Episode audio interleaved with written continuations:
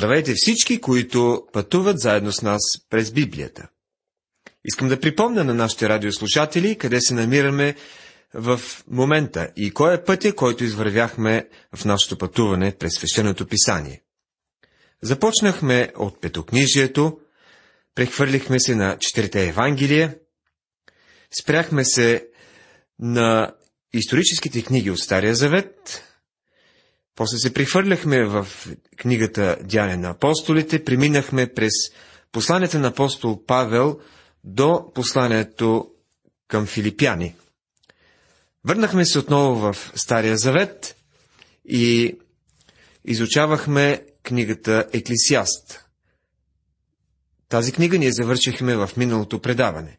Сега започваме Песен на песните. Първият стих от тази малка книга определя Соломон като неин автор. Соломоновата песен на песните, също така Соломон, както знаете, е автор и на Притчи и Екклесиаст. Тази книга няма в себе си някакви разкази, цялата е просто една песен. В трета книга на Царете, 4 глава, 32 стих, четем, че Соломон изрече 3000 поговорки, а песните му бяха 1005 на брой. Соломон написа 3000 поговорки, но интересното е, че ако съберем всички стихове от книгата Притчи и дори прибавим цялата книга Екклесиаст, ще се получат доста по-малко от 3000 стиха. Така че имаме запазено малко от това, което той написал в действителност. Но за тези, които имаме, можем да кажем две неща. Първо, запазено е най-доброто от неговите притчи. И второ, имаме пред нас останали тези стихове, които Божия дух е искал да знаем. Този стих също ни казва, че песните му са били 1005. Помислете си, повече от 1000 песни. Това го прави доста голям писател на песни. Ако беше наш съвременник, сигурно името му щеше да е сред другите имена на известност. Много важно е да отбележим, че когато Божието Слово ни казва, че Соломон е написал 1005 песни, то е съвсем прецизно. То не ни представя само една закръглена цифра. Може би тези, които са били запазени за нас, са именно тези 5 песни. Разбира се, повечето от Соломоновите песни не са достигнали до нас. Всъщност, като цяло ние казваме, че имаме само една песен. Но песен на песните също е наречена книга на малките библейски химни. Тези химни са малки песни, а това означава, че в тази книга имаме няколко от тези малки духовни песни. Мненията върху броя на песните се различават. Старото схващане е, че те са 5 на брой, и можем да се съгласим с това. Скофилд Reference Bible заявява, че има 13 песни. Възлюбеният ми е неговото име. Любезната ми е нейното име. Аз съм на възлюбения си и възлюбеният ми е мой. Той пасе стадото си между кремовете. Песен на песните, 6 глава, 3 стих. И в 8 глава, 7 стих се казва: много води не могат угаси любовта, нито реките могат я потопи. Ако би дал някой целия имот на дома си за любовта, съвсем биха го презрели. Песен на песните е параболична поема. Нейното тълкование, а не вдъхновеността от Бога, представлява проблем. Има някои, които смятат, че тя не трябва да бъде в Библията, но тя е част от канона на писанията. Песен на песните, като че ли е най-пренебрегваната книга на Библията. Онзи, който за пръв път прочита Библията, е объркан, когато стигне до нея. Плътските християни може да не я разбират правилно и да я интерпретират погрешно. Хора, които не са разбрали тази малка книга, многократно са злоупотребявали с нея. Когато Петър беше объркан от някои Павлови послания, той казва, цитирам от втора послание на Петър, 3 глава, 16 стих. Както пише и във всичките си послания, когато говори в тях за тия работи, в които послания има някои неща мъчни за разбиране, които неучените и неутвърдените изопачават, както правят и с другите писания за своята погибел. Мисля, че това е вярно и за песен на песните. Ориген и Хером ни казват, че евреите не позволявали на момчетата да четат тази книга, докато не навършат 30 години. Причината била, че има опасност, когато я четат неправилно, тя да ги подтикне към похотливи и неприлични мисли и да породи вулгарни мисли. Точно обратното. Това е прекрасна картина на физическата, човешката, семейна любов. Тя дава отговор на две групи от хора, залитнали в различни неправилни посоки. Тези, които живеят аскетично и си мислят, че е неправилно да се женят, и тези, които се придържат към хедонизма и си мислят, че задоволяването на страстите им е от главно значение. Тази книга показва, че и двете са неправилни. Тя издига семейната любов като прекрасно славно преживяване. Понякога млади проповедници са съветвани да не проповядват от песен на песните, докато не станат по-възрастни. Един пенсионирал се проповедник посъветвал друг по-млад да не проповядва от нея, докато не стане на 60. А той, знаете ли какво направил? Напротив, проповядвал в следващия ден от нея. Това е обикновено за един млад проповедник, за един млад човек. Може би, когато човек премине 60-те, ще разбере, че е достатъчно квалифициран, за да проповядва от нея. Изкусният, жив и понякога съвсем директен и смел език на тази книга е прекрасна картина на нашите взаимоотношения с Господ Исус Христос. Ако трябва да сравнявате песен на песните с останалата ориенталска поезия от този период, например с персийската поезия, ще видите, че песен на песните е много по-мека и консервативна. Докато четете персийска поезия, от друга страна ще видите, че тя много прилича на някои от съвременните непристойни произведения, които се пишат днес. Като контраст, Исус, наречен Песен на песните, светая светих на писанията. Ето защо не всеки е допуснат отвътре нейните свети порти. Това е мястото, където обитава Всевишният. Това е една от причините да се колебае да обсъждам тази книга, защото може да бъде злоупотребено с нея от невярващи и плътски християни. Но ако сте някой, който ходи с Господа, ако Господ Исус Христос значи много за вас и го обичате, тогава тази книга и за вас ще означава много. Песен на песните е поетична и практична. Тук Бог говори на своите люде с лирични песни, които разказват истории. Трябва да изуем духовните си обувки, когато доближаваме тази книга, защото се намираме на свята земя. Песен на песните е като едно крехко цвете, което изисква деликатно отношение. В тази книга могат да се открият 4 различни важни значения. Първо, песен на песните издига славата на семейната любов. Тук е обявена свещеността на семейните отношения и това, че семейството е боговдъхновена институция. Тази малка книга ни показва какво е истинската любов.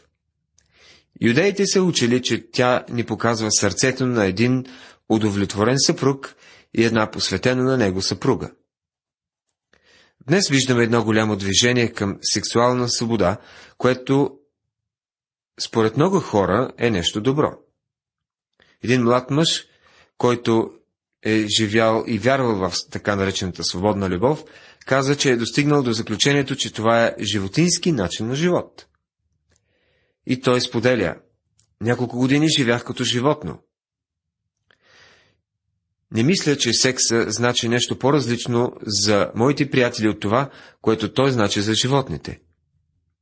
Младото поколение днес се стреми към секса и техният начин на живот се стреми да изрази сексуалните желания. Но като че ли те знаят много малко за него. Всичко, което знаят, е което и едно животно знае. Едно куче на улицата знае колкото тях. Липсва нещо. Има една ужасна празнина в сърцата и живота им. Това поколение знае много малко за любовта. Те познават холивудската версия за любовта. И въпреки това си мислят, че знаят всичко. Един баща решил да каже на сина си за секса. Говорил дълго, по заобиколни начини и накрая изтърсил нещо от сорта на: „Синко, бих искал да поговорим за някои житейски факти.“ А момчето казало: „Разбира се, татко, какво искаш да знаеш?“ Момчето знаело суровите факти относно секса, така че си мислило, че знае повече от баща си. Една филмова звезда имаше 5 съпрузи. Тя знаеше всичко за секса, но не знаеше нищо за истинската любов и като последица от това се самоуби. Когато чете съвременните романи и пиеси, човек се чувства сякаш е направил пътешествие сред парижката канализация. Има стряскащи разлики между идеите на новото поколение и славата на семейната любов, така както е описана в книгата Песен на песните. Второто значение – тази малка книга разкрива любовта на Йехова към Израил. Това не е нова тема, която да се среща само в тази книга. Пророците говориха за Израил като за съпругата на Йехова. Осия пише на тази тема. Идолопоклонството в Израил е оприличено на нарушаване на обета, даден пред семейния ултар, и е най-големият грях според Осия. Книжниците и равините винаги са предлагали тези две тълкования на книгата и те са приети и от църквата. Но има още 2 тълкования, които са предложени от църквата. Третото е, че Песен на песните е картина на Христос и църквата. Църквата е невяста Христова. Това е позната картина в Новия Завет. Но в тази книга Бог използва човешки чувства, за да може да обясни на нашите закоровели умове и сърца, на обърканата ни представа за чувства и объркана воля своята велика любов. Той използва най-прекрасното от човешката любов, за да ни помогне да осъзнаем огромната любов, която изпитва към нас. Тази книга може да ви отведе към едно великолепно, чудно общение с Господ Исус, което не сте познавали преди. Приятели, това, от което се нуждаем днес, е познание на Божието Слово и лична връзка с Исус Христос. Опасявам се, че днес малцина имат това в живота си. И на 4-то място, тази книга описва общението между Христос и отделния вярващ. Много велики светии през вековете са опитвали това. Павел можеше да възкликне: „Божият син, който ме възлюби и предаде себе си за мене“. Самуел Ръдърфорд можел да прекара цяла нощ в молитва. Жена му откривала, че не си лягал през нощта и отивала да го търси. Дори и при студени нощи тя го откривала, молещ се на колене. Тогава тя вземала голямото му палто и го покривала с него. Хора като Дуайт Муди са имали лична връзка с Господ Исус Христос. Това не е някакъв вид второстепенно преживяване, както някои хора се опитват да го опишат. То е повече от преживяване. Това е лична връзка с Исус Христос, която ни помага да видим колко прекрасен и колко славен е Той. Трябва да стигнем до 2 място, където наистина може да се каже за нас, че ние го възлюбихме, понеже Той пръв ни възлюби. Да отворим тази малка книга за нас ще е като момента, когато Мария счупи алавастрения съд, пълен с миро, и го изля върху нозете на Исус. Това ще изпълни живота ни с небесно ухание и ще се разпространи и сред околните. Днес хората като че ли се чувстват излъгани. Те си мислят, че да живееш за Христос е като да следваш дадени инструкции, за да сглобиш, например, една играчка. В инструкциите за малка къща или камион пише да вземем една част, да я сложим до друга част и след това да вземем трета и да я поставим между двете. Някои от опътванията наистина са сложни. Направо ти е необходимо висше образование, за да можеш да сглобиш някои от тези неща, които купувате. Но някои хора си мислят, че християнският живот е нещо такова. Те са си създали впечатлението, че ако смесиш малко психология и здрав разум, няколко добре сключени сделки, няколко стиха от Библията, като едно захаросано покритие отгоре, всичко това ще ти даде успешна формула за християнски живот.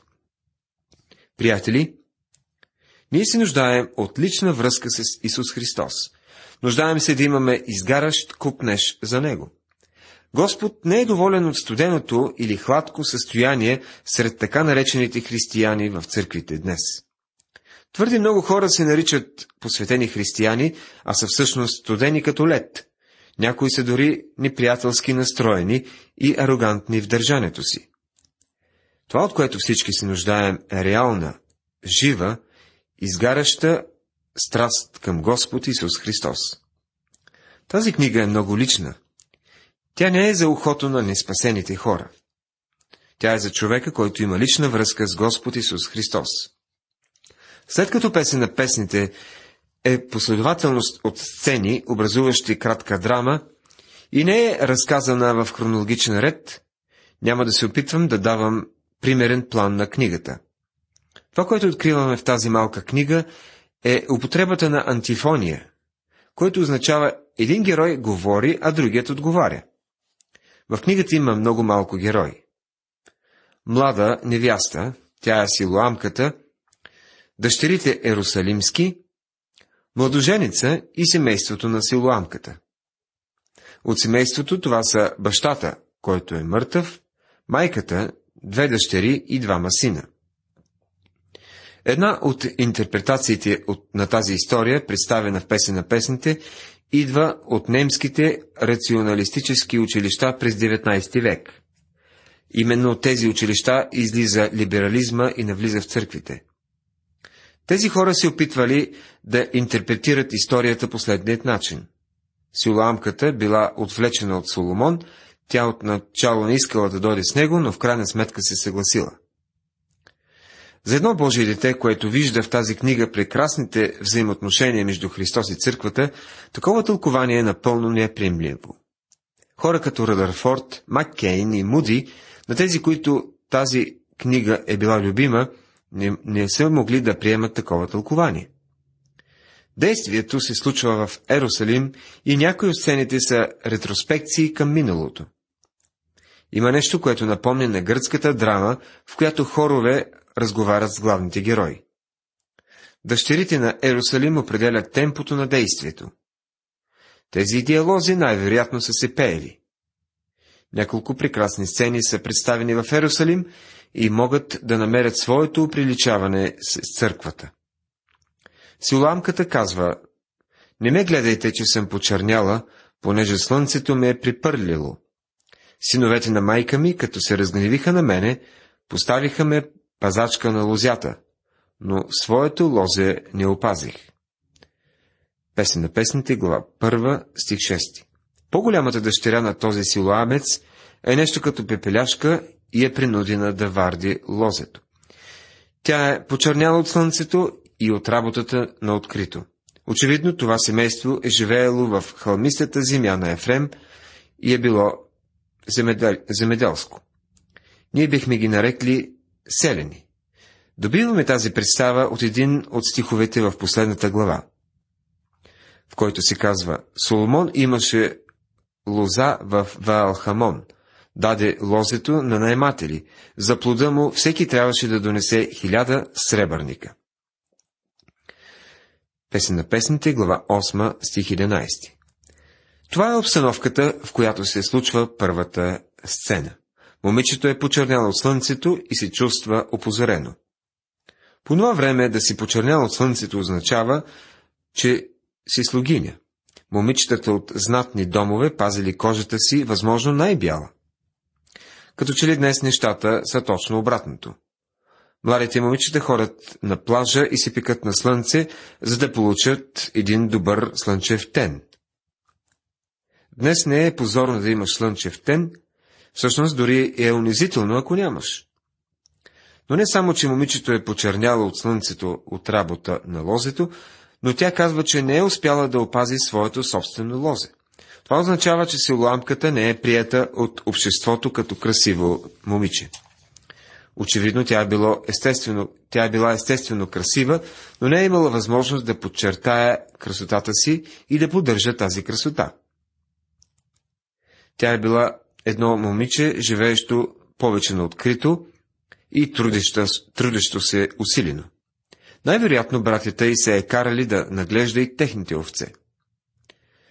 Ако ти не знаеш хубавице между жените, излез подирите на стадата и паси яретата си при шатрите на овчарите. Глава 1, стих 8. Така тя е работила на лозето и е трябвало да наглежда и овцете. Мястото, където е работила, се е намирало край път, по който се минавали кервани, някъде в хълмистата земя. Днес по тези места преминава туристически автобус и туристите могат да видят част от страната.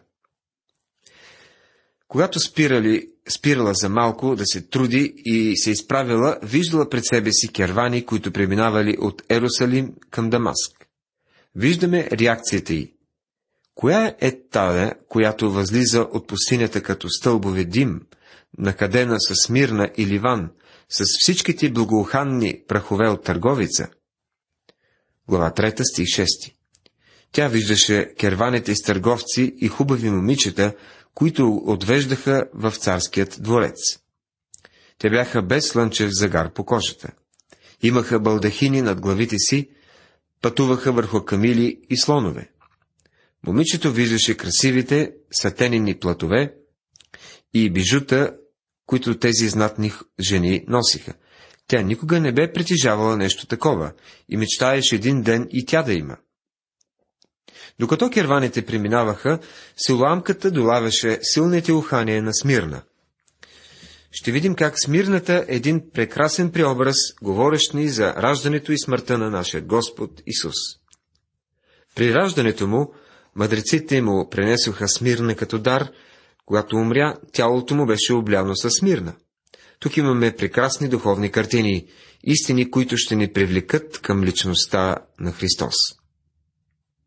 Един ден, докато момичето гледаше овцете, се появи красив овчар. Той се влюби в нея.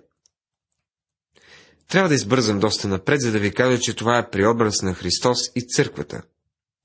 Ето какво и каза той. Както е кремът между тръните, така е любезната ми между дъщерите. Песен на песните, 2 глава, 2 стих. Отново той казва: ето, хубава си, любезна моя. 4 глава, 1 стих. Това е прекрасен поетичен език. Той рисува картината на любовта на Христос към църквата. Христос възлюби църквата и даде себе си за нея. И накрая тя предава сърцето си на овчаря. Както ябълката между дърветата на сада, така е възлюбеният ми между синовете. Пожелах сянката му и седнах под нея, и плодът му бе сладък в устата ми. Песен на песните, глава 2, стих 3. Спомнете си, че думата любезна се използва, когато се говори за младоженката, и възлюбени се отнася за жениха. Господ Исус е отправил към нас една покана. Дойдете при мене всички, които се трудите и сте обременени, и аз ще ви успокоя. Евангелие от Матея, 11 глава, 28 стих. Знаеш ли какво, приятели, е да почиваш в Исус Христос? Дали Той е реален за теб? Почиваш ли в Него? Тази връзка може да стане за теб прекрасна. Не говоря за религия или организация. Става дума за лично взаимоотношение с Исус Христос. След като тя даде сърцето си Нему, те станаха влюбени един в друг. Няма нищо, което може да се уподоби на семейната любов, която те изпитваха. Възлюбеният ми е мой, и аз негова, пасе стадото си между кремовете.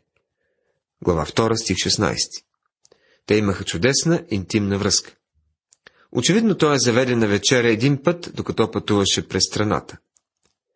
Всичко, което тя знаеше за него, беше, че е овчар, но явно много известен. Той беше много особен овчар. Нямаше никакви овце, които момичето да може да види. И тя го попита за овцете му: кажи ми ти, кого люби душата ми, къде пасеш стадото ми си, къде го успокояваш на пладне? Къде са неговите овце? Той е един необикновен овчар. Тогава един ден той обяви, че отива надалеч, но ще се върне. И тук има един очевиден паралел с думите на Господ Исус. Да се не смущава сърцето ви. Вие вярвате в Бога, вярвайте и в мене. В дома на отца ми има много обиталища. Ако не беше така, аз щях да ви кажа, защото отивам да ви приготвя място. И като отида и ви приготвя място, пак ще дойда и ще ви взема при себе си, тъй, щото, където съм аз, да бъдете и вие. Уважаеми приятели, в нашето изучаване тази вечер се занимавахме с някои основни моменти от книгата «Песен на песните». Смятаме, че правилното отношение към книгата е много важно за нейното разбиране. В следващото предаване ще продължим с въведението към книгата «Песен на песните». Бог да ви благослови!